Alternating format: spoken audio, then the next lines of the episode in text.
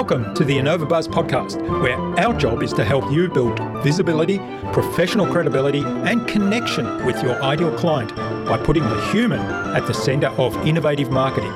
So you can build and strengthen an engaging, enduring relationship with your ideal clients. I'm Jurgen Strauss from InnovaBiz, and I'm honored that you're here with me. If you haven't yet joined our wonderful Flywheel Nation community, go to flywheelnation.com join in the podcast conversations. Do subscribe to the show and also leave a review because it helps others find us. Let's get into today's masterclass on this InnovaBuzz podcast.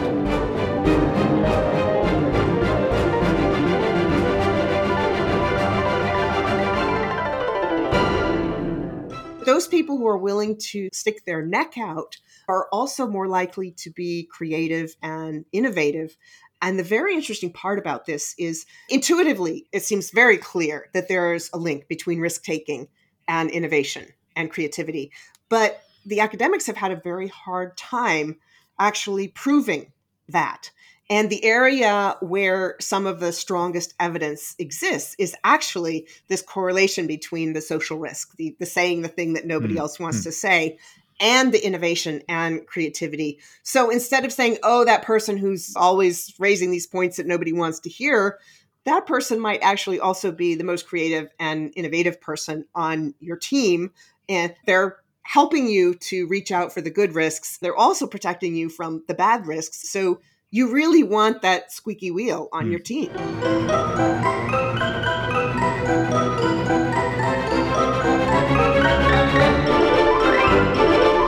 Welcome back. I hope you've had an awesome week so far. I'm really excited to have on the InnovaBuzz podcast today as my guest, strategist and best-selling author Michelle Wucker, who coined the term grey rhino as a call to take a fresh look at how we respond to obvious, probable, impactful risks. She founded the Chicago based advisory firm Grey Rhino and Company and is a former media and think tank executive. Her four books include the influential global bestseller The Grey Rhino How to Recognize and Act on the Obvious Dangers We Ignore, and the recently released sequel You Are What You Risk the new art and science of navigating an uncertain world. If you'd like a peek behind the curtain of the InnovaBuzz podcast, go to innovabiz.co forward slash flywheel. There, you'll be able to get your very own digital token, which will give you membership of the Flywheel Nation community, where you'll have direct access to our amazing podcast guests like Michelle as well as to me, of course. And you'll have access to our short audio program that walks you through the entire InnovaBuzz podcasting process. In fact, we want to give you everything you need to transform your marketing and your podcast into a human centered, relationship focused growth engine. Now, we minted 30 copies of this digital token. I don't remember now how many there are already gone, but jump in, Get your very own token before they're all snapped up. In our conversation today, Michelle talked to me about the link between risk, opportunity, and innovation. We talked about understanding your own risk fingerprint and risk perception to help create ideal conditions for innovation. And we talked about the many unconscious influences that affect our decisions in regards to risk. Without further ado, then let's fly into the hive and get the buzz from Michelle Wucker.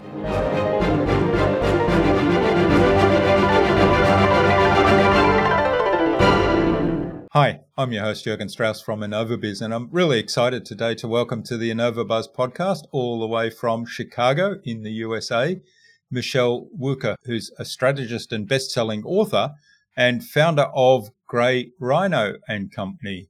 Welcome to the InnovaBuzz podcast, Michelle. It's a great privilege to have you as my guest. Thank you. It's a great privilege to be here. Salema Gurani, who was our guest on episode 517 of the InnovaBuzz podcast, she introduced us and suggested that we have a conversation. So, big shout out to Solama.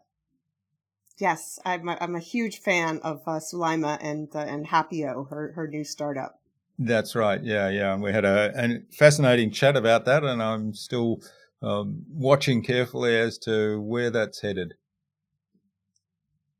Now, you've authored two books that I know of. There might be more, but um, th- these are the ones that um, get a lot of attention, I guess, on the internet. Books called The Grey Rhino and You Are What You You Risk. And of course, the grey rhino is kind of a metaphor, right? So I'll let you explain that in a moment. But before we do that, uh, what's the impact you're making in the world, Michelle? Oh wow, a lot of people are are thinking and doing things differently. Uh, from day to day things like my my friend who hadn't done his taxes and started started to get the back taxes done. Didn't get all the way there, but started. Um, to companies changing their strategies, to central banks and governments changing their financial risk policies, particularly uh, across China. And uh, maybe the coolest thing is that the band uh, BTS from Korea, you may have heard of them, um, pretty much the most popular band in the world right now, actually uh, used the, the gray rhino metaphor in one of their songs uh, about uh, depression and anxiety and the need to deal with it. Hmm fascinating. Well, that, that's pretty wide ranging impact there. And uh, so um, let's let's go back to that metaphor. So explain the metaphor and how you came to that idea of the grey rhino. Sure. Well, well, picture there's a big rhino standing in front of you. His horn is pointing at you, and he's stomping the ground and snorting a little bit, and he's getting ready to charge at you. And you've got a choice of what you're going to do. And that's really what the Gray Rhino is all about. It's about taking a fresh look at the big, obvious, hard to miss thing in front of you and doing a better job at responding. And uh, it's rhino because obviously big and scary with a horn. That hmm. part is easy, uh, two tons. And it's gray because if you go to the zoo when you're five years old and you look at a big rhino at the zoo and someone asks you what color it is, you'll say gray. But if you're a grown up and someone has told you that there's a species called the black rhino or the white rhino, then you might call it black or white, even though it's gray, which is a metaphor for, for really missing the obvious hmm. thing mm. unless you're paying attention. And uh, it's related to two other animals, uh, the elephant in the room, which by definition nobody does or says anything about, and the gray rhino is the thing that people are talking about, and some people are doing something about and you really want to be one of the people who's doing something about it. And the other one is the black swan, uh, which gets a lot of attention in financial hmm. markets, but it's so unforeseeable and improbable that it's really hard to do much about it ahead of time. And a lot of policymakers and portfolio managers who lost their clients' money will look at something bad that's happened, like a you know big market crash, and they'll say, "Oh, black swan, nobody could have seen it coming," and and it wasn't intended that way by the author. Uh, yeah. You know, the author really meant it as a way of, of making us think about what an uncertain world we live in. But they used it as a cop out, as an excuse for something that a lot of people mm. did see coming and they ignored and they're trying to convince their, their clients uh, that, that it was okay. So, so the gray rhino is really a challenge, you know, the metaphor for the big scary thing coming at you and a challenge to be one of the people who does respond or not. And it came out of my experience writing about geeky sovereign debt crisis things between Argentina and Greece. But the question is just so much bigger than that. It applies to everything from from daily life to the biggest 30,000 foot policy questions to CEOs and business and boards. Hmm. Yeah, it's fascinating metaphor. And um, I mean, the whole idea of this that we kind of ignore risk, and, and the other animal I thought of was the ostrich that buries its head in the sand. so it doesn't see. Yes, if I can't that's see it, definitely and the and the see no evil, hear no evil, see no evil monkeys too. Yeah, that's right. Yeah, yeah. If I can't see it, it can't be bad.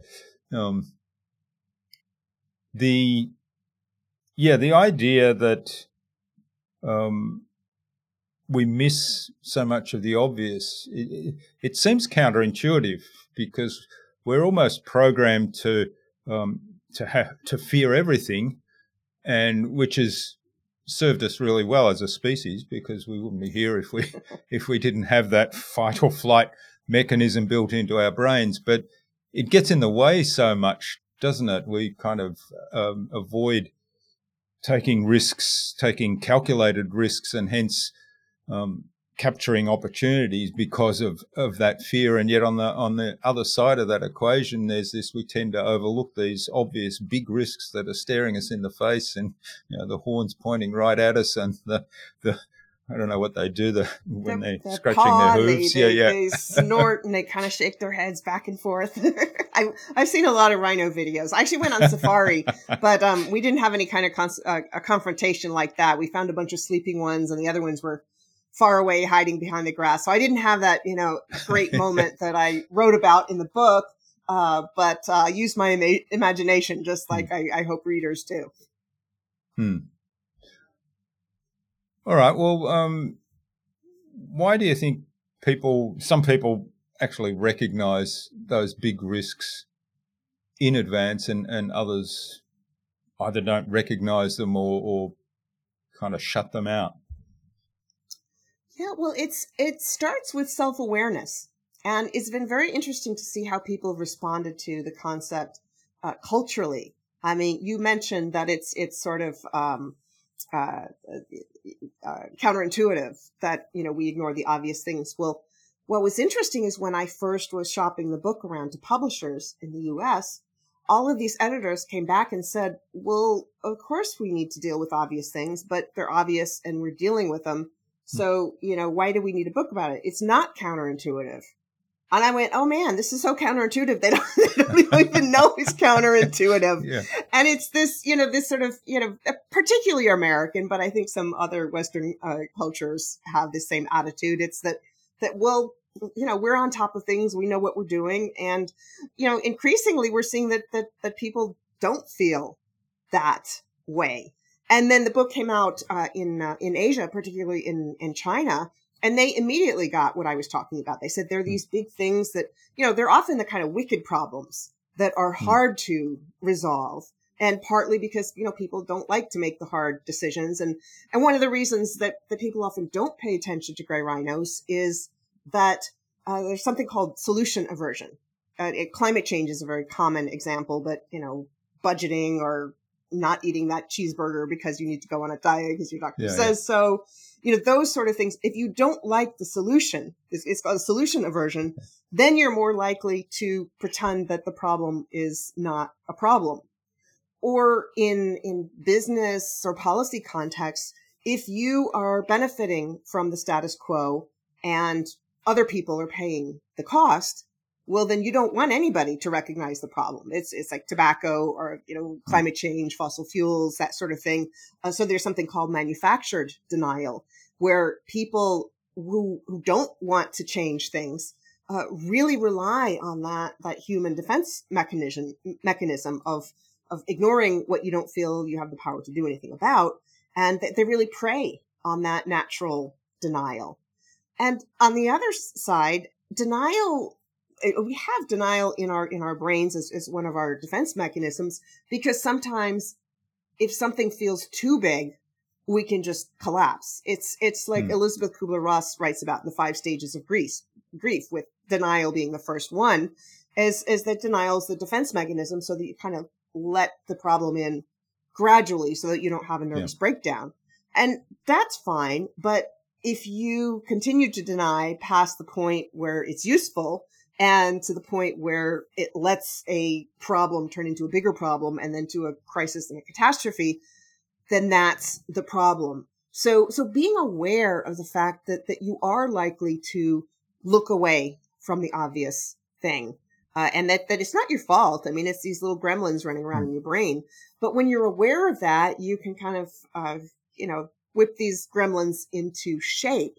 And in a, in a business or innovation context, if you're the person who comes up with a solution to the problem, or even if you're, you're the person who stands up and says the problem's there, you're way ahead of everyone else. And, you know, when you talk about risk taking, there are, as you, as you say, calculated risks, kind of positive risks, you know, investing in education, uh, investing in a startup, you know, you know, buying, you know, riskier stocks as opposed to the super safe ones.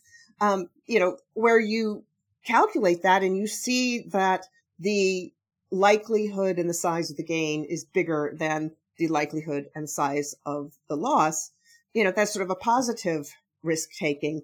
And too many people focus way too much on the negative so that they don't take the good risks. Hmm. But there are also people who focus so much on the potential gain the you know that that stock hmm. that your cousin's yeah. mechanic told them about uh, you know that they forget about the the downside of it and so they don't really uh, they don't really estimate the size of things or the probability of things uh, as as likely it is and we've certainly been seeing that with a lot of the the day, day traders who've hmm. lost hmm. a lot of money in the in the markets getting really really bouncy over the last few months yeah and of course it, i mean that stock trading is a great example because there's this herd mentality that comes into play there as well. With um, we're seeing that really play out with these meme stocks, right? It's true, and actually, that that herd mentality is an example of another one of these little gremlins, the groupthink uh, gremlin. And it's that when you have a bunch of people sitting around the table, uh, then it becomes much harder for any one alternative point of view to be heard amongst all the other ones, and that's uh, even worse if everybody comes from the same profession, the same background, the you know the same generation, uh, the same demographic, and so it's why having a diverse group of people around the table helps you to identify potential red flags, and it helps you to have a, a good structured debate and consider in a in a much more thoughtful and reasoned way the you know the potential for gain the potential for loss, the likelihood of gain, the likelihood of loss, and the kinds of things that you can do to uh, to make it more likely that you gain more and lose less, and that that you know you have some plans to pivot if something doesn't quite go the way you want it to. Hmm. Yeah, it's fascinating. The um, the idea of risk being kind of the other side of that coin of um, well, opportunity being the other side of the coin of of the risk, and then how to balance that is is a really fascinating way to look at this. How do you see um, organizations bringing both that risk awareness of the grey rhino kind of effect and and then capturing opportunities at the same time, bringing that into their organisation. You talked about diversity, their diversity of backgrounds and everything else, and then there's lots of talk about diversity these days, coming from, I think the the idea that there have been groups that have been underrepresented. So we talk about um, race diversity, gender diversity, ethnicity diversity. Um, lots of conversation now around bringing more people with um, so-called handicaps um, or so-called disabilities. Neurodiversity, yeah, yeah, like to call it. Yeah, so it, um, so all of those things obviously contribute to different thoughts and people seeing different things or bringing different perspectives to play. How do you see balancing that that risk and opportunity equation and what can organizations do to kind of find a really good middle ground there?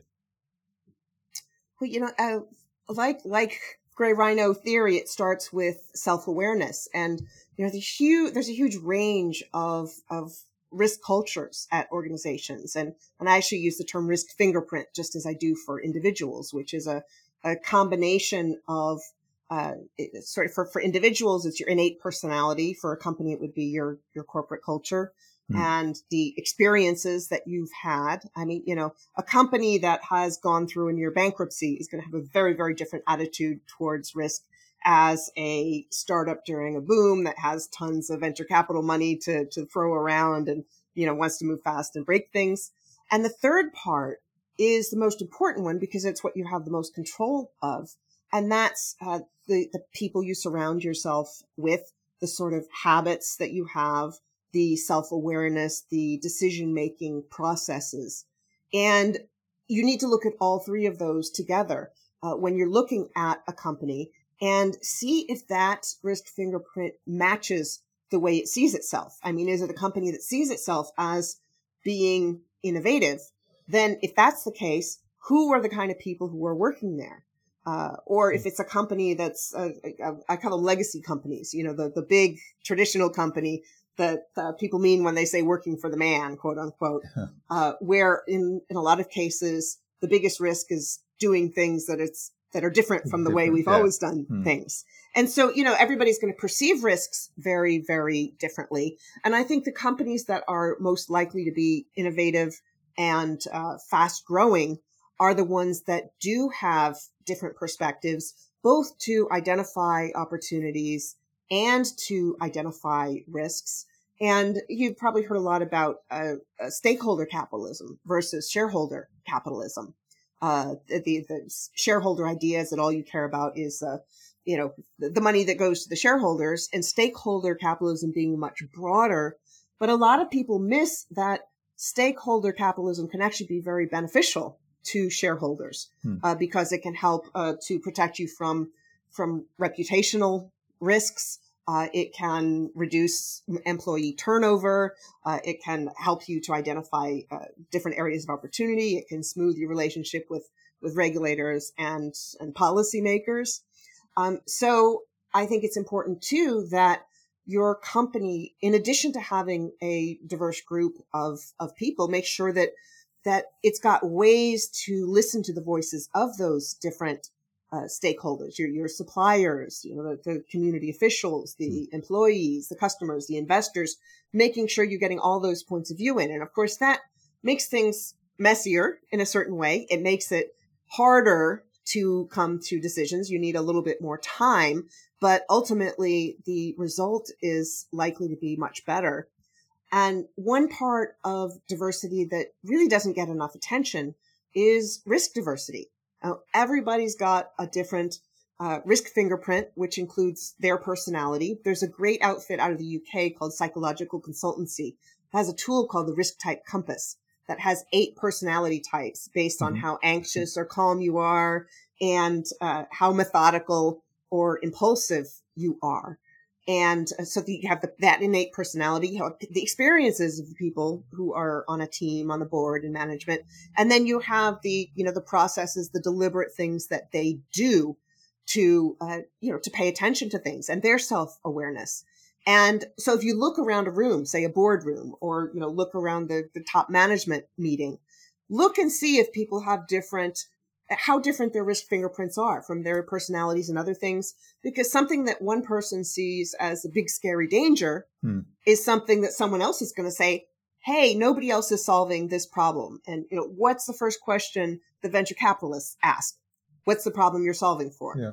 You know, and so, so that difference of personalities and experiences can actually help you to identify opportunities where other people might not, as well as identify some of the, the gray rhinos, the, the red flags ahead of time so that you've got a good way to respond to them and not get trampled. Hmm. And also, uh, I mean, in taking some calculated risks in pursuing an opportunity, there's always going to be some risks there that need to be there need to be contingencies in place for that, right? So it's kind of it's not just okay. I see this as as an opportunity. You might see it as a risk. It's like if it's an opportunity, then there's risks in going down a certain path to pursue that opportunity. And we need to Absolutely. be aware of those. And even opportunity costs. Like, hey, this opportunity hmm. looks really interesting, but what are we giving up uh, hmm. for that? And another very important part of it is is risk perception. You know, some people might see something as very risky and someone else you know, doesn't bother them at all. It's like, you know, if you if you cut your finger with a knife, hmm. one person you know, says, I only want sporks from now on. No, no more knives. And the other person says, Oh, I'm going to go be a sushi chef. I cut myself and it was no big deal. I'm, it's, it's fine. And so people react very, very differently. In the future, the one person sees the, the knife as a bigger risk. The other one sees it as a smaller risk. And that risk perception is something that's so much more slippery than most people think about. And it's not always voluntary you know, it comes from this, this psychology. It comes from the people around you. There's something called risky shift, which is that, uh, the decisions of a group are likely to be either much more risk seeking or risk avoidant than, you know, the sum of the people in the room that, you know, groups really sway everybody's hmm. uh, risk perceptions and, and other things like the temperature in the room. If it's really cold, then you're going to be more comfortable taking risks. There's just scientific studies that show this. Uh, if you have spicy food for lunch, whether you love spicy food or not, it's actually going to make you uh, likely to take more risks. You know, the color in the room, the the beat of the music. If you want something that's really fast tempo, then that's going to help you get your courage up or you know take your inhibitions down. And so being aware that that so many of us are are taking risks, are making choices and we're not even aware of all these subconscious influences that go into that. Well, it's actually kind of scary when you think about it. and, you know, and interestingly, knowledge and control are two things that make you, make you feel more comfortable hmm. with uncertainty and also with smart risk taking. And that's partly because the more you know about a situation, the more likely you are to be able to make the right decisions if things start going the wrong direction. Yeah. Yeah. And be, be nimble or agile enough to react quickly to keep things on track for the desired outcome. Absolutely. Hmm. Absolutely. And this, you know, knowledge is, is also a big part of, of risk perception. Uh, in You Are What You Risk, I talk a lot about the work of uh, Paul Slovic, who's, you know, the risk perceptions guy. And he talks about all sorts of characteristics of both of the risks itself and your relationship with it as affecting how, how much you're willing to tolerate. And that's, you know, if you have more information, if you feel like you have more control, if you have a choice of taking this risk or not, then you're more likely to be more comfortable with it than if it's something that's just, you know, imposed on you hmm. or something that you don't know much about, that you don't trust the experts about, that the experts don't agree uh, about. So this role of, of knowledge and control in risk taking is hugely important. Hmm. It, it occurs to me in in this conversation that this is the the idea of the grey rhino and our risk profile individually and as a as a group, particularly in in the corporate world, is so important in innovation. And having lived through kind of the transformation of the photographic industry from film to digital from the inside. Um, I see that as one really example of there was the grey rhino. I was one of the few people that said, "Hey, there's a grey rhino," and um, I was just a young man at the time. I didn't have enough clout, and people didn't didn't listen. They, uh, I use the term there that they behaved like an ostrich in that sense. um, and of course, there's lots of other examples of that. There's the um, I mean, the other one that's talked about quite a lot is the um, DVD rental industry. Uh, I can't re- I can't even remember the name of the company now that, that disappeared. Netflix. And well, net, Netflix transformed. Oh, Blockbuster before Blockbuster, that. that's yeah, it. And Blockbuster. Netflix has actually been quite uh, quite successful in, yeah. in dealing with gray rhinos of uh, of its own. I remember when uh, when streaming was just starting, hmm. they uh, they did a lot of thinking. Were very proactive uh, about that uh, because people were not going to want the DVDs anymore, yeah. and so they uh, you know they developed algorithms to help to recommend what you might want. Uh, they they did a lot of thinking about pricing, and and it didn't go smoothly. There were some bumps along the hmm. way, hmm. and then of course their gray rhino now is that everybody and their cousin yeah, is, yeah. is doing streaming content. And so that's, uh, you know, that's a whole other gray rhino that they're still, uh, they're still going through. Hmm, that's right. That's, um, now people like Amazon and, um, Disney and others that have this established business to build off the back of and, and probably have deeper pockets than Netflix might have because they're just focused on that one, one particular service. And it's it, to be honest, it's not great for for consumers. I mean, on one hand, you you can get smaller bundles of things, but you know, who wants to have to sign up for seven different yeah. services? And I mean, it's impossible to keep straight. So I think they're they're all going to have to deal with that at one point. You know, Hulu started out as a a partnership among all the the networks, hmm. and now they're all going and, and spinning off their own things as well. And uh, you know, that's as as somebody who has watched more TV in the last two years than I did in my entire life, I've been super happy at the quality of of some of these series and, and from around the world, things that you wouldn't have had access to. But um, but you know, when you have to sign up for yet another service to get the ones that you want, you just want to throw your hands up and say, "All right, already." Yeah. Yeah, well, that's interesting. Is that is that a grey rhino that um, that presents an opportunity? Because obviously, there's a problem there. There's um, if if somebody were to come up with a way, okay, here's a service. You subscribe to this one service, you get access to all these different things. Um, that certainly might be a huge opportunity, right? And a grey rhino for each of those industries. Yeah, and I think it's you know it goes to this um this question of, of competition and consolidation. Hmm. I mean, you know, when when they when they get together and offer you a bunch of things, then you don't have to sign into all the all the different options. But at the same time, as competition shrinks, that's not so great for the customers either. And, you know, the, the, the worst scenario, worst case scenario is that uh, consumers just say, all right, I'm going to, I'm to do something entirely different. So it's, it's, it's hard. It's challenging. The, the, the answer is not always easy. And I think the hardest type of gray rhino to deal with is the one where the answer is you need to let something get trampled. Hmm. I mean, it's, you know, like say Kodak with their, uh, you know, the, the old film cameras. They were the ones who you know, started the digital uh, photography and they, they didn't want to develop it because they were so afraid of cannibalizing mm. their existing revenue. And so they lost the existing revenue and they lost the chance on, to hmm. follow the new one. And, you know, in that case, the, the right decision was let the gray rhino trample the old, old film. Hmm. And, and that's a case for a lot of companies. I think we're seeing it right now with, uh, you know, with, with energy. there's a lot of resistance hmm. some, to some of these new technologies that uh, you know that are cheaper and uh, that's we're seeing that play out with the the energy security crisis hmm. yeah it's yeah it's interesting the conversation around how do you match that disruptive getting taking part in the disruptive technology that clearly has some benefits and has the potential to uh, take over from the core business? How do you match that with protecting your core business until the point where you can switch over? So, in, in essence, it's like managing that total portfolio of your income, right?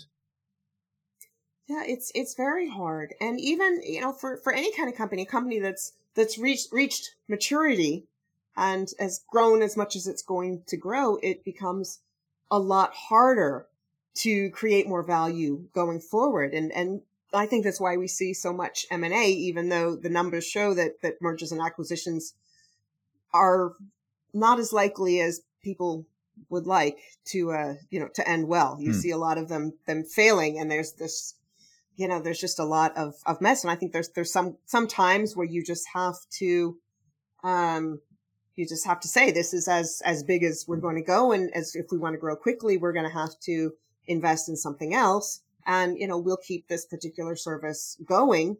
And i think it might go you know you know pricing is one way. If if uh, the the quantity of the old business that you sold is falling well the price price will go up. And you know i think that's where we're going to end up going with fossil fuels. It's going to be bumpy getting there but i hmm. think it's uh you know, I think that's the, the only way to, uh, to get there. Yeah. Yeah. And of course, it's interesting with that example of the fossil fuels and those, the fossil fuel companies, how some are clearly putting things in place to make that transition over time, and others are just hanging on for dear life to the old old model. It's it's hard, hmm. and um, you know, and I think it, it's it's not just the you know particular company, but you look at the what I call a risk ecosystem, which is all the outside factors that affect things, and you know, so that includes uh, you know, the kind of uh, government safety nets, you know, what mm. gets subsidized. If you look at the tax system, uh, if, if you're still, you know, taxing things that you want to see more of, well, that doesn't make sense. And if you're mm. subsidizing things that you want less of, then that doesn't make sense at all. What's the education system? What's the risk communications system? How do you make sure that people can invest in things uh, and have a reasonable chance of getting their their money out, but that also there is a certain system that will that will tolerate failure because you know who is it that says you know if you're if you're not failing sometimes you're not trying hard enough yeah and you hear about so many entrepreneurs where uh, you know investors uh, will take another chance on somebody who's failed in an earlier venture because no, they know that that person has learned some lessons, but it's very different in different cultures around the world. So if you're evaluating a, a company, you need to look at, at all of those those factors around it. And if you're if you're doing a merger or acquisition, saying you know innovative companies often get bought by a much bigger company, mm-hmm. and then there's the question of how do you uh, how do you make sure that there are enough ties between the new and the old, but that you don't destroy yeah. the innovative culture? And it's very hard because those kind of companies attract very very different employees. Hmm. That's right, and and usually it's the bigger company that's the traditional one takes over a little innovative company, and they often just get lost in the in the day to day grind, right? Which hmm. is which is sad. Hmm. All right. So how how do companies then approach this idea of building a risk culture that matches their risk fingerprint? to use your term, and, and at the same time supports innovation? I think the first is to have a very open conversation about risk to to get a sense of how comfortable your employees are with risk. And that starts with the recruiting process. Uh, I often encourage people to ask the question, what's the biggest risk you've ever taken? Hmm. Because that that tells the world so much about you, about what's what's important to you, uh, you know, what you're hoping to gain, what you're afraid of of losing. Yeah, and love the question. uh, also, the question is, what's what's the biggest risk you've you've ever passed up on, and mm. uh, and that's very very important. Uh, I think it's also important to go past stereotypes. There are a lot of risk stereotypes about women who may not get promoted because they're not seen as willing to take enough risks when actually the research shows that there's there's a very strong there's a 95% overlap between men and women in their risk preferences. And the place where there's the biggest disconnect is the less experienced people that less experienced men are hmm. likely to take more risks and less experienced women are, are going to want to do the homework first. But if you get people at the same level of experience and education the you know they're very similar risk preferences although there's also research that shows that that women tend to do better managing through a crisis. And they're also better at looking back in hindsight and evaluating which decisions were good and which ones not so much and that they can, they can learn from. And, you know, that also goes to, to startups. A lot of, uh, a lot of women founders talk about how they have to bring uh, a male employee into the room with them when they're raising funds because otherwise the investors will think that they're they're not willing to take enough enough good risks. So being aware of the stereotypes, yeah. uh, understanding someone's risk personality and where that puts them. There's there's a great story that uh, that Geoff Trickey told me, the uh, founder of uh, the creator of the Risk Type Compass. He said that there was a company he went to, and this was when the um, Europe's uh, data protection, the GDPR hmm. law was was just being implemented, and they you know they did personality the risk risk type uh, test of the whole team and most of the people were more carefree and you know more risk seeking and she came across as something that was considerably more boring and she was really disappointed she didn't want to be i forget if it was prudent or whatever but she was she was really sad but then she realized that she was the only one who was going to pay enough attention to make sure that the company was in compliance mm-hmm. with gdpr and then she felt better about herself but a lot of careers have clusters of, of risk types. Uh, you know, air traffic controllers, mm. uh, for example, or or lawyers, except that the the litigators and the contract lawyers have have different types. And so understanding if you've got the, the right sets of people, if you've got a diverse set of, of risk types, and also you look at the, the culture. What does the company reward and what does it punish? Hmm. Does the company take feedback in a good way? Um, it, you know, do, do people, are people aware that if they raise a risk, it's going to get up into the ears and the heads of the people with the power to do something about it? Um, do you have a good uh, risk decision making process with all the inputs that you need? And what kind of preparations have you made for those days when maybe things don't work out the way uh, that you want? You know, do you have a, a, you know an emergency plan, a you know business continuity plan? Uh, we we saw that during the pandemic that uh, mm. that hmm. a lot of companies had to rework their yeah. supply chains, and this sort of you know just in time is now becoming just in case and maybe a little bit too much. We're hearing a lot in the States. I don't know if you're hearing it there too, mm. but about some companies actually have too much inventory, inventory. now. So it's, it's right, really yes. hard to, to get it right. But to have a really a dynamic approach to risk, uh, with, with gray rhinos in that the final stage action, I always remind people that just doing the action isn't enough. You have to track whether it's working out the way you wanted it to or or not and then go back and continue to make adjustments and and go back and and just touch base say once a quarter or whatever the appropriate period is just to make sure that things are still going the way you want to see if there are other gray rhinos that you are uh, you know putting your blinders on too so it's a it's a it's self-awareness it's processes it's uh, it's empathy for the employees and understanding team dynamics as well.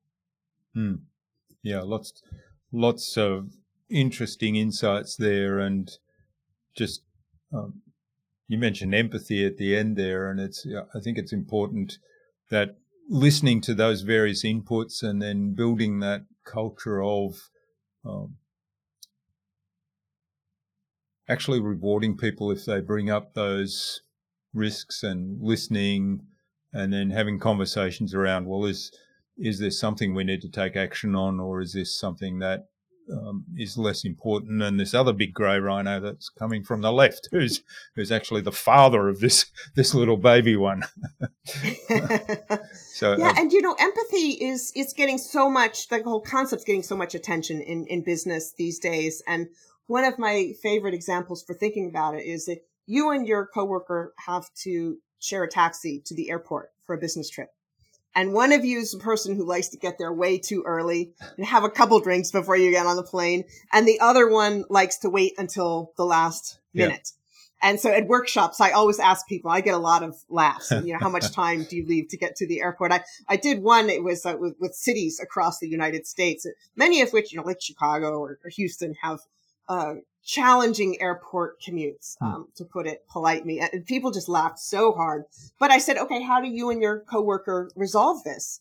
And just, you know, sometimes people will say, Oh, my coworker, he's such a jerk. You know, he wants to do it this way. And when you realize that you've got different reasons for that, I mean, I'll leave less time because I have a, you know, global entry, uh, TSA pre card that lets me go through the, through the fast lane or you know there was a time when i i came so close to missing a plane. Luckily there was a small mechanical issue and they delayed uh, departure by 15 minutes so i got on it. But after that experience i was losing a lot more time uh, so you know your recent experiences with with bad traffic. But but realizing it's not that someone is just being you know a jerk it's that there are reasons that they are approaching things that way. And when you when you find that empathy as to why each of you is approaching something differently, it's much easier to find a middle ground. Hmm. And that also extends to a, a, very particular kind of employee who I think is so important to anyone who's concerned with, with innovation and creativity. And that's the,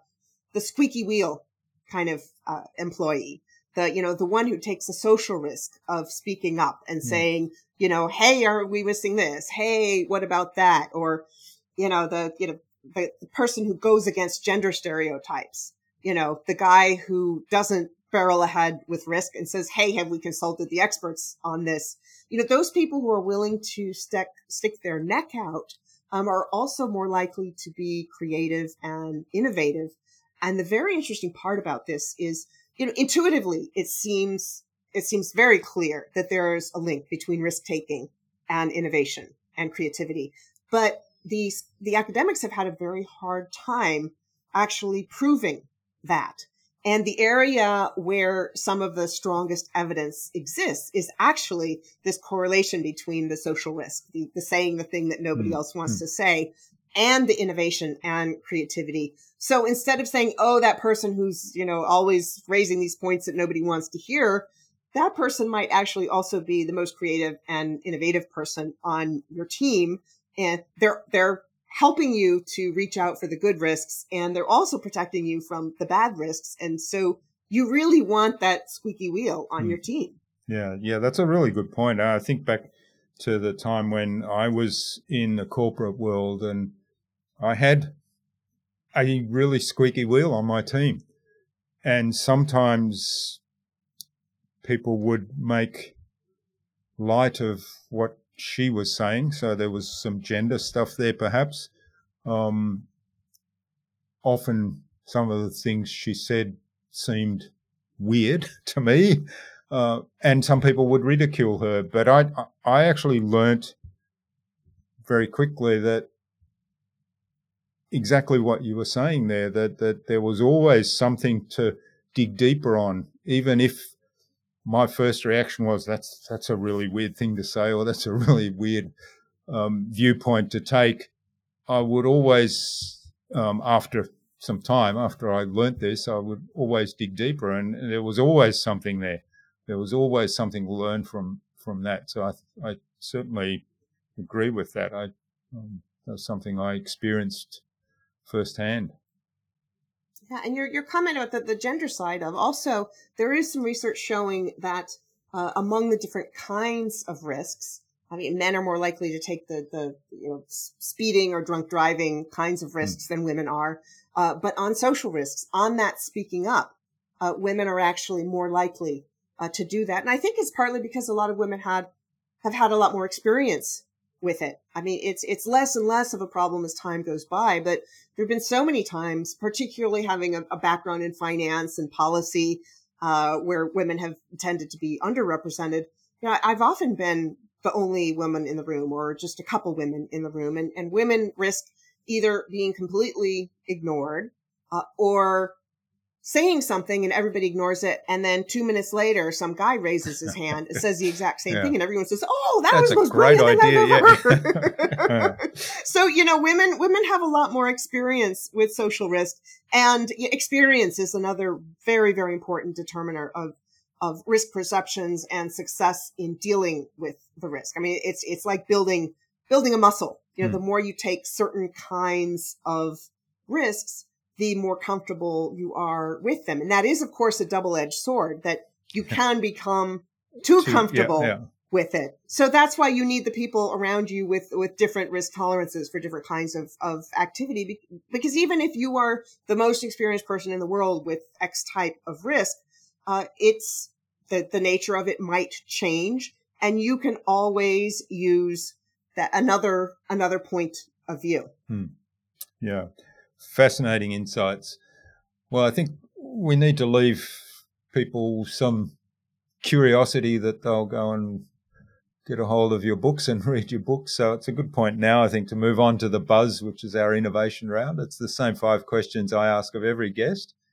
And the idea is that you'll give us some really insightful answers and actually inspire some action for the listener to take to do something awesome today.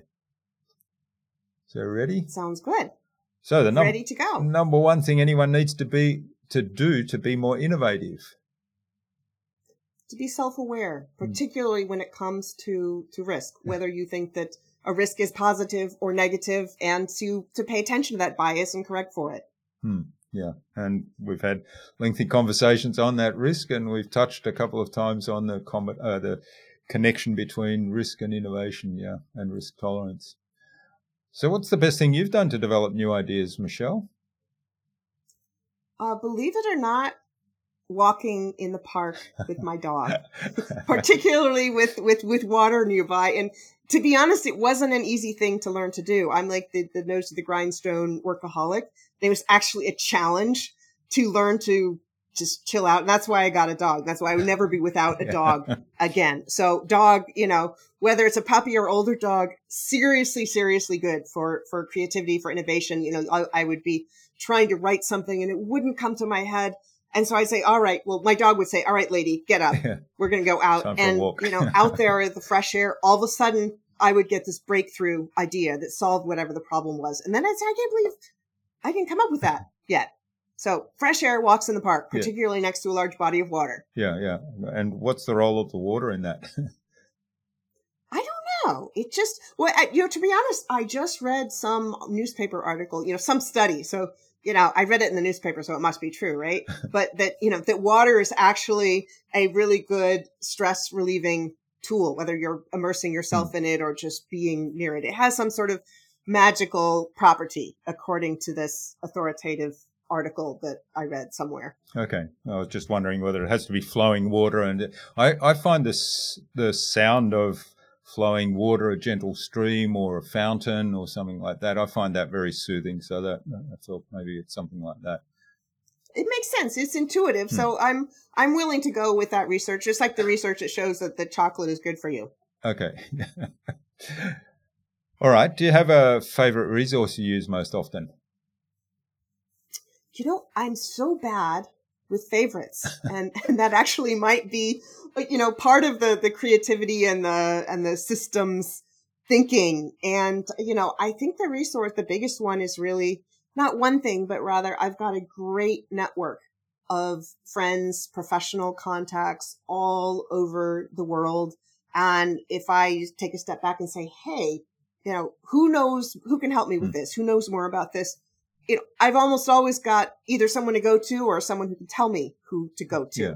And that actually, that uh, sort of social environment is another part of the, the sort of uh, risk habits and processes and personal ecosystem that you can develop. Hmm. Is it's just really, really, um, it, it's very, very supportive and it helps you to get the information you need, which helps you to make better decisions, which is really what uh, better risk taking is about. Hmm.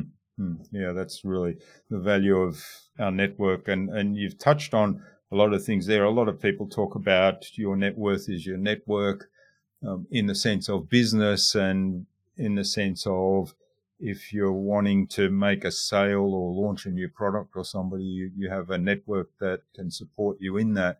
But what you've talked about there is people that can actually be sounding boards, people that can actually help you identify, hey, you're missing that grey rhino that's over there on the left, or or people that can say, well, if you know these things, then you can mitigate those risks and, and perhaps make them less risky. Absolutely. Hmm. There's no reason to be too proud to have a sounding board. it's, you know, to be humble enough to know that you need one yeah. is a superpower. Which comes back to self awareness, right? All right. Now, what's the best way to keep a, a project on track or a client on track if if um, there's this ever changing environment and there's these new risks coming up from time to time? It's uh, well, as I said before, you know, if you, you make an action, you need to kind of keep on track how it's working out, hmm. and and so you know, tracking tools I think are very important uh, without being too rigid that and and and really gray rhino theories about this question that you know what's the big thing coming at me and how am i doing hmm. in dealing with it? And you know so for me this is sort of five stage. Are, are you denying something? Are you diagnosing it? Do you feel a sense of urgency? Are you muddling through? Are you acting about it? Just doing a, a temperature check as to where you are in that process and to where the other stakeholders are the people who have the power to help you or the people who have the power to get in the way, or the people who are also affected by the same hmm. problem, but maybe don't have enough power to do something about it. So, so just really saying, this is obvious. Am I doing the right thing and how can I do it better? Hmm.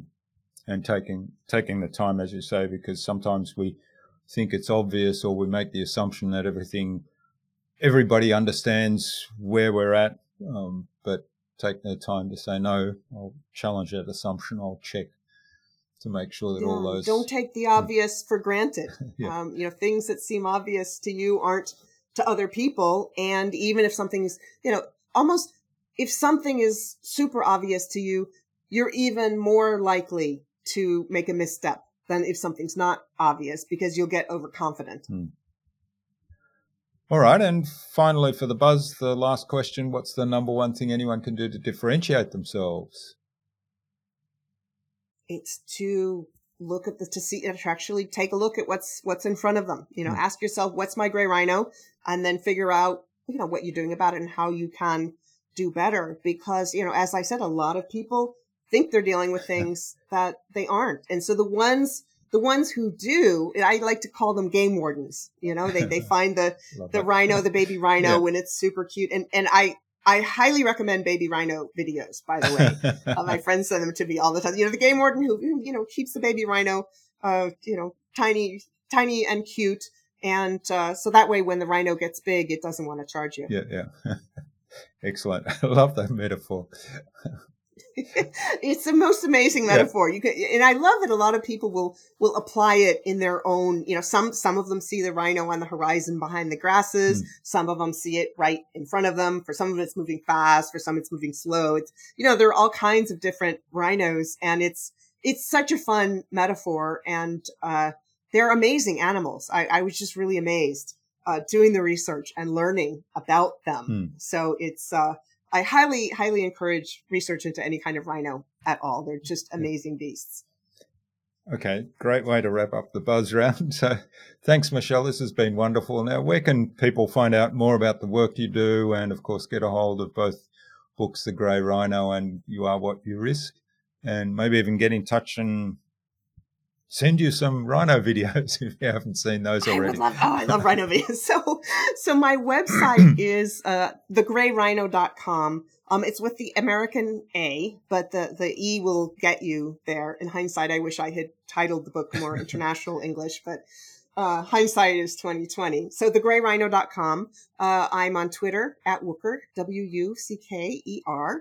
And I'm also on LinkedIn. Uh, I try to write about gray rhinos uh, more frequently than I actually do, but the the intention is there. You know where good intentions uh, lie. But I do I do post a lot uh, about uh, about relevant articles, try to share some insights, and occasionally do uh, post both about big global gray rhinos, but also about some of these behavioral and psychological tools that you can use to do a better job of recognizing your gray rhinos and of uh, taking making better risk decisions and also looking at how these sort of risks risk uh, psychologies and cultures play into some of the big uh, global events mm. and you know companies and uh, and big trends in our society today. Mm. Excellent, and of course we'll have those links in the show notes so people can click straight through. So, um, what action would you like our listener to take away from our conversation today? Go back and think about the, the top big obvious problems in your life. Pick one of them. You know, imagine it as a rhino with the name of it tattooed across its, its horn and uh, ask yourself what you're doing about it, how you can do a better job, and then start really holding yourself accountable uh, to to taming that gray rhino. Mm. Excellent, and that's a great action, and of course, it it it's a great exercise, I think, to kind of learn more about your own response to risk, your own attitude to risk. And you talked, of course, about being more self aware of those things as we look at those problems, those grey rhinos that, that are there either on, behind the grass or right in front of us. Absolutely. Yeah. Finally, Michele, who else should I get on this show and why? Oh my goodness. Well, uh, one is my good friend April Rinne. He's got a book called uh, Flux uh, mm-hmm. that came out quite recently. Um, so definitely happy to happy to put you in touch with her. Uh, we, we've actually done a bunch of podcasts together because this idea of you know, flux and uncertainty is so closely related to a lot of the work that, that I do with, with risk and uncertainty and, and dealing with a world where you, you don't have as much control as, uh, as you would like to. Excellent. Well, we'll get an introduction to April from you, and uh, um, yeah, I'll have to. That's another book to add to my list to read. thanks for that, and thanks so much for my sharing pleasure. your time and your insights and those rhino stories with us today, Michele. It's uh, been a pleasure to speak with you. I've really enjoyed the conversation and learnt quite a bit as well about um, particularly that kind of risk fingerprint, as you called it, and, and really being aware of our own attitudes to risk in different environments and then how the organizations that we're part of, how they come together and treat risk as well. So thanks for that. And let's stay. Thanks for inviting me. It's been a real pleasure talking with you as well. Thanks.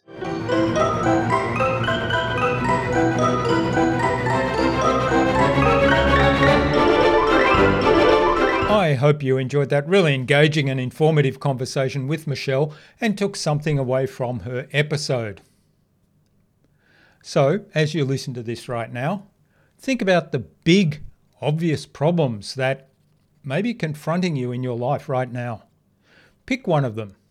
Imagine it as a rhino with the name of that problem tattooed right across its horn in big, bold red letters.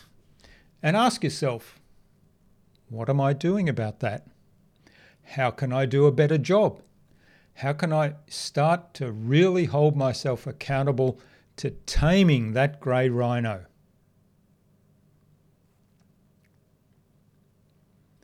Michele's episode can be found at innovabiz.co forward slash Michele Wucker. That is M I C H E L E W U C K E R all lowercase, all one word, innovabiz.co forward slash Michele Wucker. That's Michele with just one L. You'll also find contact information there, of course, for getting in touch with Michele, as well as links to the Grey Rhino website, to Michele's books, her social media pages, and the other resources we spoke about in our conversation today. Now, if you've listened this far into the show and you loved this conversation, and why wouldn't you have loved a conversation about grey rhinos? And you think this conversation would be useful to one other person, be brave enough to share the conversation with that one other person. I'm sure they'll be grateful. Also, make sure to get the episode bookmark token at innovabiz.co forward slash bookmarks. For the cost of just a cup of coffee, you can have your very own permanent record of this show, your very own permanent audio file that stays there forever, regardless of what we do with the podcast. Now, 50% of all revenue from that episode token will go directly to Michele as the guest of this episode, and the other 50% will go towards supporting the show. Think of it as a way to support Michele and tell her that you really loved our conversation and her episode about the grey rhino. Michele suggested that we have a conversation with April Rinne, author of Flux, and with Genevieve Thiers, co founder and CEO of Entertainment, on future InnovaBuzz podcast episodes. So, April and Genevieve, keep an eye on your inboxes for an invitation from us to the InnovaBuzz podcast, courtesy of Michele Wucker. Thanks for listening. We'd love you to leave a review on this episode. It will help us to make the podcast better for you. Simply go to lovethepodcast.com forward slash InnovaBuzz and pick your preferred platform. Now remember too to go to innovabuzz.co forward slash flywheel to collect your unique digital token, which will give you membership of the Flywheel Nation community, where you'll have direct access to our amazing podcast guests, as well as to a short audio program that walks you through the entire InnovaBuzz podcasting process. Tune in again to the next episodes of the InnovaBuzz podcast, where we've got yet more fantastic guests lined up. Until next time, I'm Jurgen Strauss from InnovaBiz. Remember, be awesome and keep innovating.